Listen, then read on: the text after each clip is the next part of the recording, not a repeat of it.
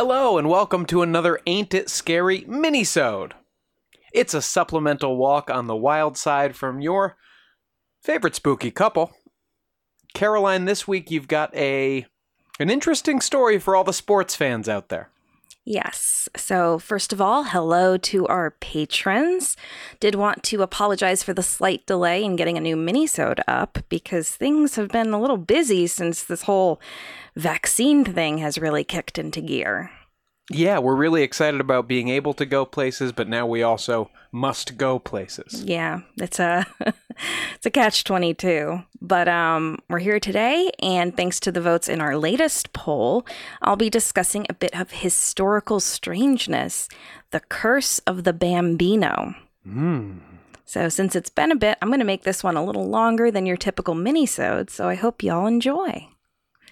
So, if you're not a baseball fan, you may not be super familiar with the Curse of the Bambino, but as far as curses go, I'd say it's pretty famous. The quick summary is that it's a baseball related superstition due to the Boston Red Sox's inability to win the World Series in the 86 year straight period from 1918 to 2004. Uh, baseball, it, Major League Baseball has no shortage of clubs who have never made it to uh, to win a World Series, uh, but there's also no shortage of superstition, curses, uh, and and old traditions. And to be fair, the Red Sox have been around one of they're one of the longest uh, running teams. So some of those teams that have never won have only been around for a few decades. Very true. So where does the Bambino come in? Um, well, the curse supposedly began after the Red Sox sold their star player Babe Ruth, known as the Great Bambino, for $125,000 to the New York Yankees after the 1919 season. You've seen the check, haven't you, Carrie? I have. I've held it in my hands. It was in a little sleeve, but um, yeah, it was pretty surreal to see it. Yeah, and for people who don't know, um, you know, labor relations were a lot different for baseball players back then. So you it, you wouldn't trade a player's contract or, or whatever. They they the clubs would sell the player, sell the rights to them, basically. Yeah. To another club, and then eh, that's who you're working for. Yeah. So up to that point, the Sox had been doing pretty damn well. Uh, they had won five of the first 15 World Series championships. But after the Babe bid adieu, they wouldn't claim that victory again for the better part of a century. Yeah, and it has, from the modern eye looking back, it has, you know, it smacks of being punished for greed or hubris or something like mm-hmm. we don't need him and then and then there he goes to the team that would be their greatest rival over uh, you know nearly a hundred year dry spell absolutely so i'm going to start with a little backstory on myself because i feel like baseball in the American conscience consciousness is such a historical and like family based thing that I think it kind of makes sense to start there. Um, I personally grew up in a die-hard baseball family. That was like our family's sport. Some families are really into football, ours was baseball. My great grandparents came over from Italy and settled in the Bronx. And since then, being Yankees fans, especially, is basically in our blood. So, my dad, Paul Ferrante, is an expert in the baseball stadium and collecting community, and you can read his work in Sports Collectors Digest, among other publications. But that means we've been visiting the National Baseball Hall of Fame in Cooperstown, New York, each year since before I was born. Mm-hmm. Um, probably when I was a fetus, to be honest. You might have been conceived there. I haven't asked. Uh, so yeah, so you know they've my parents have donated stuff to the hall. Uh, my family was given a VIP tour of like the subterranean archives vault a few years back, and that's where I uh, held that check that you know was the signing away of Babe Ruth. And so, as you can imagine, being around this since my birth, um, I kind of grew up entranced by the magic of baseball more than any other sport, I find there's like a kind of romance in it. And much of that is due to the sports and Major League Baseball's very long history. Mm-hmm. Uh, the game of baseball, as it's known today, started out in the 19th century. and is a uniquely American game with the National League being founded as far back as 1876. So, really, not far after the Civil War. That's how long this game has been around. Yeah, invented by Abner Doubleday. Quote unquote. in Cooperstown, New York, of mm-hmm. course. So I was born in New York and I grew up in the 1990s era of the Yankees' dominance, and the sport's really deep in my own history as well. So, all this to say is that I grew up with the knowledge of the Curse of the Bambino uh, being told to me as a nice uh, bedtime story, if you will, and also knowing about the Red Sox Yankees rivalry. Uh, and my father has a Red Sox logo on his tombstone, so I also grew up hearing plenty about the curse of the Bambino, mm-hmm. but more in like whispered, hateful terms. Yeah, I mean, this rivalry is deep and it's very intense, especially before the early 2000s. Um, it's led up somewhat since the Sox finally won the series again in 2004. Spoiler alert for anyone who hasn't been following baseball for the last 20 years. Um, and they have won twice since, but I still don't know how smart it would be to wear a Yankees cap to Fenway Park even today. Uh, no. um, no, it's similar to wearing a. It's similar to wearing a Red Sox hat in Yankee Stadium. Well, sure, yeah. Except I, I think Boston fans are even more likely to actually beat you up. Yeah. Well, tell you how much your hat fucking sucks. Sure. Um, yeah, I, I, like to say to anyone who asks that my only concession in finding a wonderful husband, Sean, was that I married a Red Sox fan. Uh, because earlier in my family's history, that would have been probably considered a traitorous act. So thankfully, they all, especially my grandma, who is a huge Yankees fan, has been all her life, uh, they all approve. So it's really become a marriage of state between our uh, our families. It was touch and go for a while there, though. I will say, when I told Grandma, you know, he's he's a Red Sox fan, she goes, "Oh, what?" It was it was a lot for her to take in. I barely watch baseball. It's like saying I'm a Catholic. Still, I mean, you got family from the Boston area. It's basically in my, in my blood. Yeah, it's as, just as much in your blood as it is in mine you got the Boston Irish and the New York Italians, and we've united forces. Um, but yeah, why is there such a rivalry? You know, we have to go back to where the Curse of the Bambino began. And that's way back around 1918. So at this time, George Herman Ruth, aka Babe, was a star lefty pitcher for the Boston Red Sox. And if you're not into baseball or whatever, I totally get it, but I assume you know who the babe was. Uh, you've probably seen him in old newsreels or the film The Sandlot. Uh, he makes his little cameo appearance. But simply put, the Babe is one of the greatest sportsmen of all time. It's like him, you know, Michael Jordan, like Muhammad Ali. Muhammad Ali. These are the giants of sport. And he's among the candidates for the title of greatest ever in baseball because in addition to his pitching prowess, the babe could hit. He hit that ball. Um, he was the winning pitcher in two of the six games of the 1918 World Series. But in 1919, he broke the MLB single season home run record with the Sox, which made his sale to the Yankees all the more ex- inexplicable. Money. Money, money, money. So let's let's go into the standard lore of the curse. It goes like this. Red Sox owner and theatrical producer Harry Frazee sold Babe to the Yankees to use the proceeds to finance the production of a Broadway musical. Ooh, what what musical was it? A big hit? it's usually said to be No No Nanette. Well, that's one of my favorites. you know, I listen to that original cast recording all the time. Big Nanette head. Perpetually. so that's the lore, but this isn't quite true. Um, so Leigh Montville, who's a fabulous baseball writer and happens to be a friend of my dad's, so shout out to Lee, he wrote in his book The Big Bam: The Life and Times of Babe Ruth that the production No No Nanette had originated as a non-musical stage play called My Lady Friends. yes, yes, Yanet. Uh, so it originated as play My Lady Friends, which opened on Broadway in December 1919.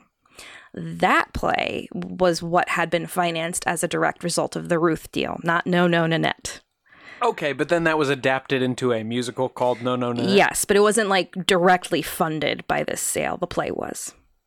Okay, so it was something with less of a budget that that was less of a success.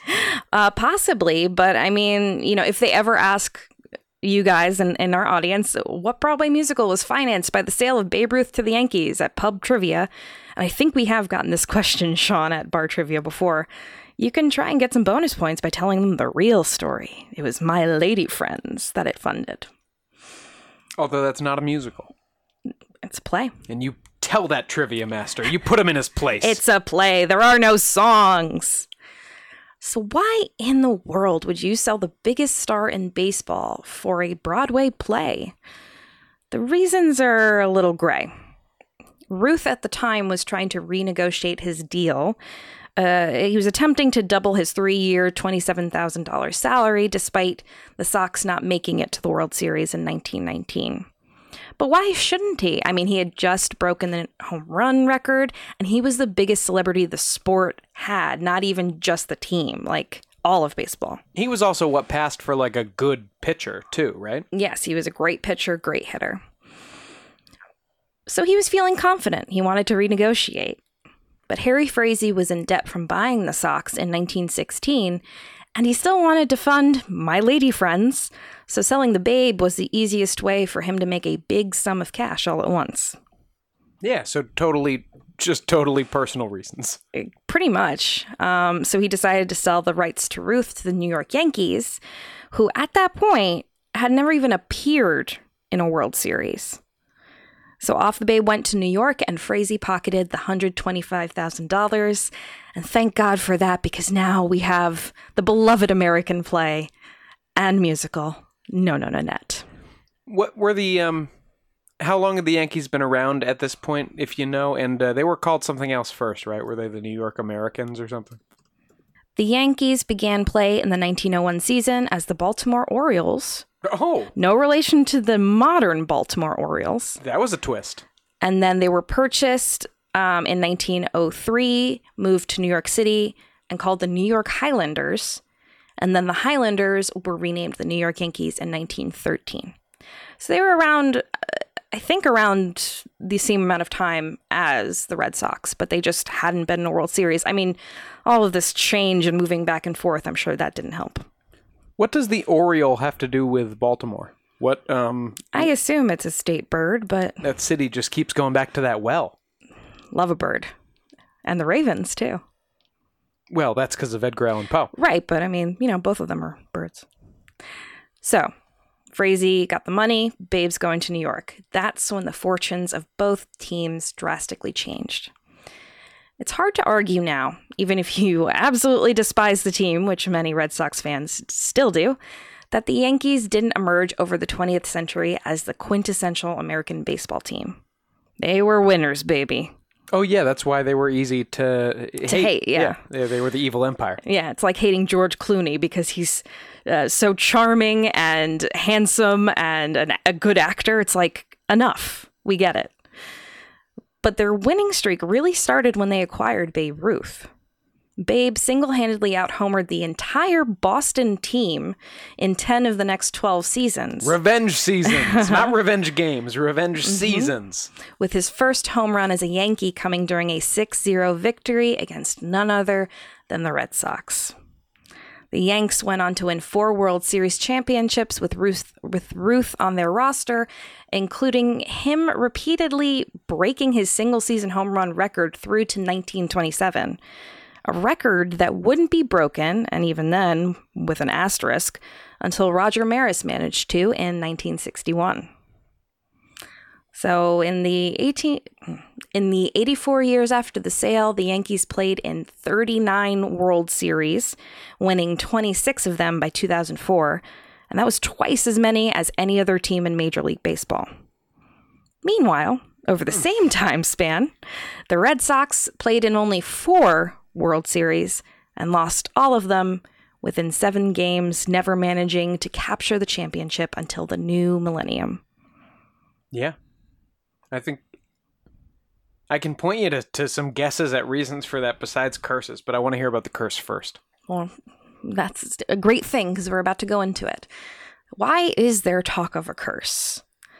Even to the, the least superstitious fan, the huge length of time between World Series wins was staggering for the Red Sox. Especially for a team who, by the end of that dry spell period, had a, you know, a cap, a salary cap higher than the Yankees did uh, for, you know, by by a chunk. And again, they had won a third of the World Series that had happened already. Sometimes the losses would feature momentous collapses, like in 1978 when the the Sox squandered a huge lead in the standings to see their hated rivals catch them in September. And that included a horrendous beatdown series at Fenway that is referred to as the Boston Massacre. Uh-huh. This culminated a, in a fabulous one game playoff at Fenway, in which a windblown homer over the fabled Green Monster by late hitting Yankee shortstop Bucky Dent led the way to a Yankees victory. And after that, Mr. Dent was forever henceforth to be known as Bucky fucking Dent to Sox fans. Yes. At other times, those championships would be lost because of simple mistakes. Buckner? Yeah.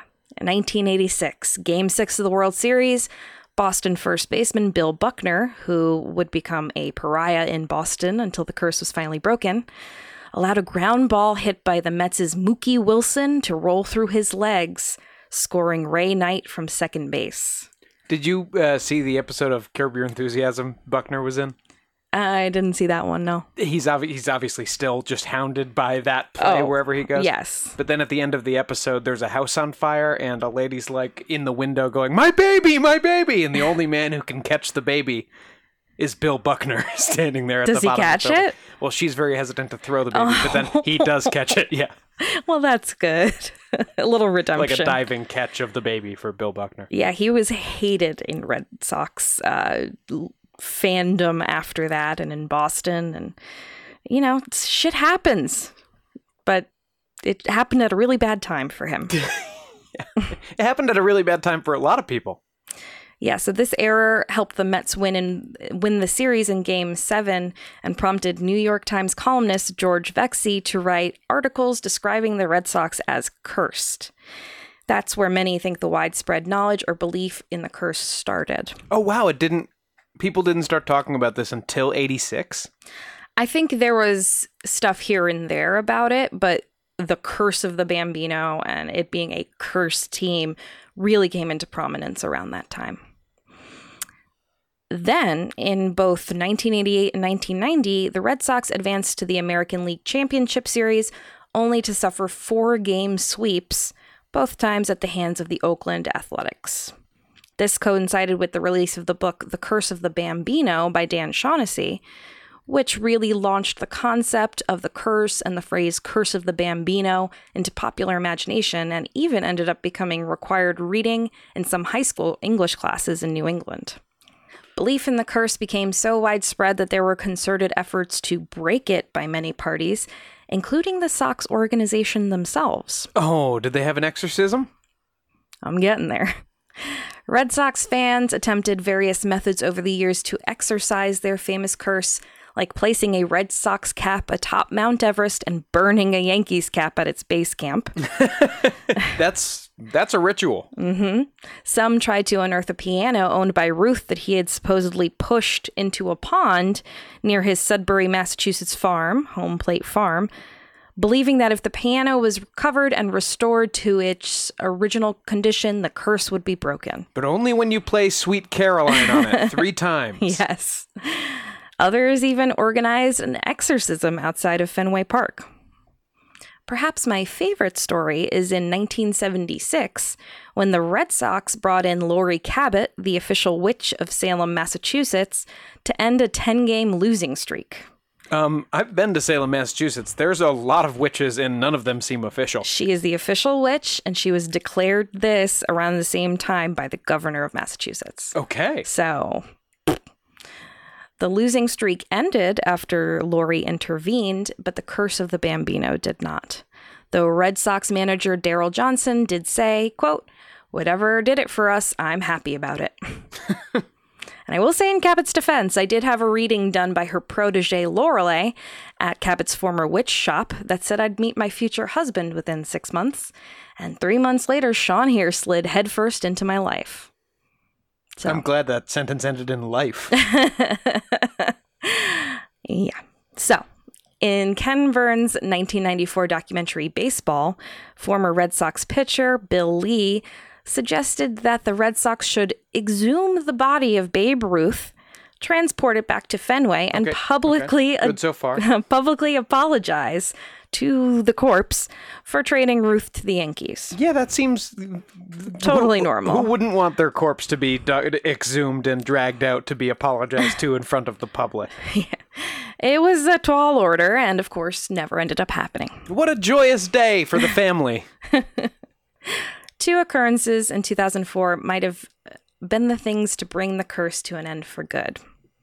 The first was during a game on August 31st, 2004, when a foul ball hit by Sox player Manny Ramirez flew into the stands and hit a kid in the face, knocking two of his teeth out. well, it's just Manny being Manny, you know? The kid happened to be 16 year old Lee Gavin, a Boston fan whose favorite player was Ramirez, and who happened to live on the aforementioned Sudbury home plate farm previously owned by Babe Ruth. that same day, the Yankees suffered their worst loss in team history a 22 to 0 murder at home against the Cleveland Indians. Wait, so whacking this kid in the face with the baseballs, what did it? Yeah, I'm not sure why hitting this poor Sox fan in the face would have broken the curse, even if he did live in Babe's old house. But that is the first theory. Okay. And it does coincide with the Yankees' worst loss ever. Yeah, but what else happened on that day? Maybe maybe there was some other trigger. And there was a tsunami. And the second theory is that the Sox have Jimmy Buffett to thank for the end of the curse. I'm listening. Buffett and his warm up band, with one of them dressed as Ruth and one of them dressed as a witch doctor, performed a comedic curse breaking ceremony at a Fenway concert in September 2004. Coincidentally, the Sox would end up winning their first World Series since the trade of Babe Ruth soon after. Hmm, that's all you needed was a little cultural appropriation. So that brings us to the 2004 World Series. Perhaps the curse was only able to be broken by the Red Sox going ago- mm. Perhaps the curse was only able to be broken by the Red Sox going up against the Yankees for the American League Championship Series. Because remember, they didn't beat the Yankees in the World Series itself, just for the American League title. Well, they're both American League teams. Yeah, but everyone remembers the Yankees' loss. The Red Sox lost the first three games, including losing Game Three at Fenway by the wild score of 19 to 8. Hmm I, I remember this very well. hmm And some later noted the similarity of this score to 1918, the year of the Sox's previous championship. It looked like business as usual for the Bronx Bombers. It would be 1908, technically.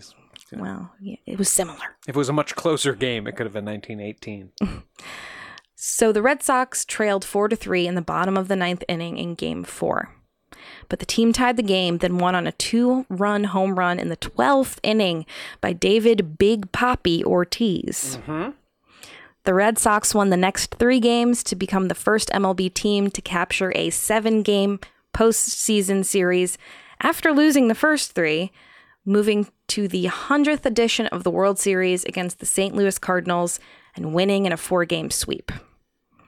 Ironically, or perhaps because of the curse, Cardinals shortstop Edgar Renteria, who wore the same number as Ruth, three, made the final out of the series and thus sealed the Sox's historic win. So maybe it was, you know, like a sign of we're finally winning over him. That's a nice history history rhyming kind of thing there. Mm-hmm. I wonder if they finagled the assignments to make sure that happened. Well, no, he played for the Cardinals, so Oh yeah, I guess why would the Cardinals do that? yeah, they didn't they didn't want them to win, especially against them. The final game had also taken place on October 27th during a total lunar eclipse, the only postseason or World Series game to do so, and also took place exactly 18, remember 1918, mm-hmm. 18 years to the day that the Red Sox last lost a World Series game. So a lot of interesting coincidences. Carl Jung would have a lot to say, but all these numbers. The Curse of the Bambino has wound its way into pop culture in books like Faithful, Boston Red Sox fans chronicle the historic 2004 season by Stewart O'Nan and Stephen King, songs like the Dropkick Murphys' Tessie, films like Fever Pitch, which features the ending taking place uh, during the winning game. And um, that wasn't originally the ending. They had to kind of like race to reshoot that stuff. I didn't know that. Yeah. And uh, even video games like the Massachusetts set Fallout 4, where one of the events in the timeline divergence in the game's mythology is that the curse was never broken and the Boston Red Sox never won the World Series, even up to the year 2077, where in the game, newspaper articles show that the Red Sox were up 3 0 against Texas in 2077, with Game 4 scheduled for the day the nuclear bombs fell. So, kind of a hell freezes over sort of thing. The world will end before the Red Sox win a world. The world will end before the Red Sox win a World Series. It's. Basically, yeah. Though it was painful for myself to see the Sox beat the Yankees on the way to winning their curse breaking World Series, the championship brought a lot of joy to the city of Boston and Red Sox fans, which makes it worth it. 81 year old lifelong Sox fan Alfred Panassi told his son, Bleacher Report commentator Peter Panassi, immediately after the win, quote, I can't believe they did it. After all these years, I can't believe they did it. Panassi later wrote of his father, The quiet joy and excitement in his voice is something this author shall never forget. And for those fans who stayed the course against what seemed to be impossible, I can't help but feel glad that they lived to see those dreams come true. That's why I was happy, uh, so happy when the Cubs did it a couple years ago. I think everybody, I think the whole country was. Yeah, it's nice for them. Like, good for them. That's a nice thing to happen. The Curse of the Bambino is not the only baseball curse out there, and not even the only one to have been broken recently, as Sean may have just hinted at. This is the Curse of the Billy Goat, Uh, yes. but that one is another hex for another day. Um, I think the Red Sox obviously shot themselves in the foot and mismanaged talented rosters at times. But also, I think they were behind the rest of the sport at a lot of different periods. hmm I think they were behind breaking the color. I think they were the last team to uh, allow black players the, you know, Ability to play for them? yeah, not great, Red honor of sitting on their stupid uh, benches. Not great, Red Sox, yeah.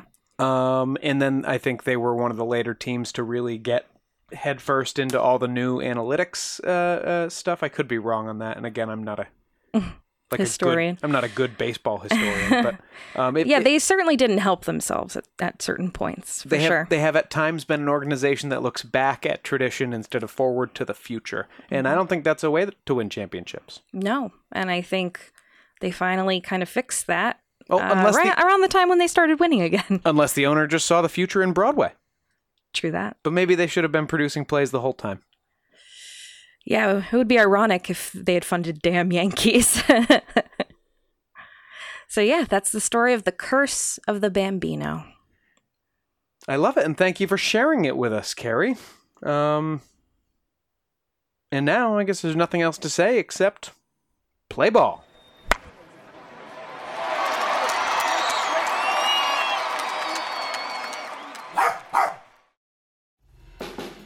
Listen to Mr. Bunker's Conspiracy Time podcast. It's a fun show about weird stuff. New episodes every Wednesday, ya eggheads. I'm Art. And I'm Andy. And Mr. Bunker's Conspiracy Time is a podcast about conspiracies, the paranormal, UFOs, unsolved mysteries. We're, we're going to be discussing the Kennedy assassinations. Oh, yeah, that's his nickname, Finger Banging Bob Lazar. Give me some aliens with some good frickin' spacecraft. The whole enchilada.